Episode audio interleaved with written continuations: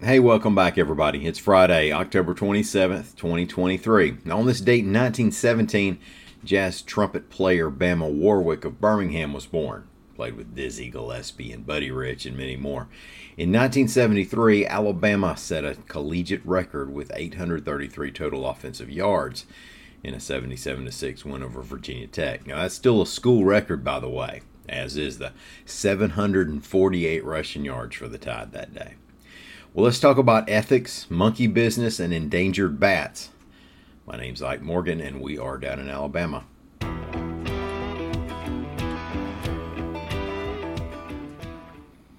The Alabama State House Ethics and Finance Committee has been meeting on how lawmakers might update the state ethics law. The Alabama Reflector reports that the committee's third meeting was held on Thursday, and members took a look at related legislation that's passed the legislature over the past decade or so, as well as some more recent measures that didn't make it to the governor's desk.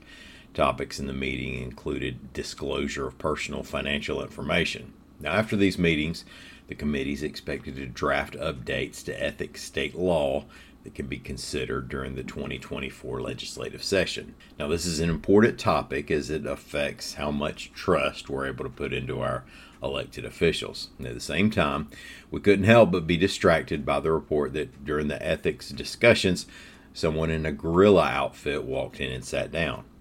Committee Chair Matt Simpson, a Daphne Republican, said he did not assess the situation as threatening. Now, no word on where the gorilla guy came from, but this is the sort of thing you might have expected a few years back after all those people started moving here from California. Also, this is the first opportunity we at Down in Alabama have had to use the phrase monkey business since 2017.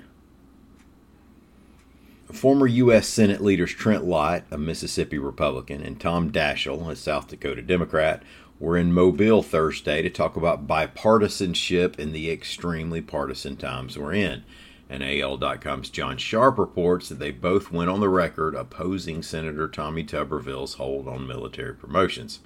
Now, Tuberville's been using the blockade as a way to pressure the U.S. State Department about its abortion policies.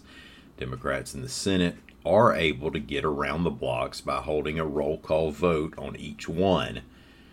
But now there are reportedly more than 350 openings to be filled, so catching up one at a time could take a while. Lott said, quote, I'm from Pascagoula and I feel strongly about the military. It's not a good idea to hold up these nominations, quite frankly. Now, we have good news on an endangered species in Alabama. The northern long eared bat lives in caves in North Alabama, and it's one of the kinds of bats that have been decimated by white nose syndrome. But AL.com's Dennis Pillion reports that the northern long eared bat has been found in coastal Alabama. White nose syndrome spreads among cave dwelling bats, and these bats in coastal Alabama mostly live in the woods rather than caves. They also don't hibernate like the ones in the northern part of the state. Now, this started back in May in Baldwin County when researchers captured three of the bats. One was male. There were two pregnant females who, if they had sight, might have been casting sideways glances at the one male. Since then, researchers have interacted with more bats, some that were lactating the bats, so that they were able to establish that there's a breeding population in the Perdido Wildlife Management Area there in Baldwin County.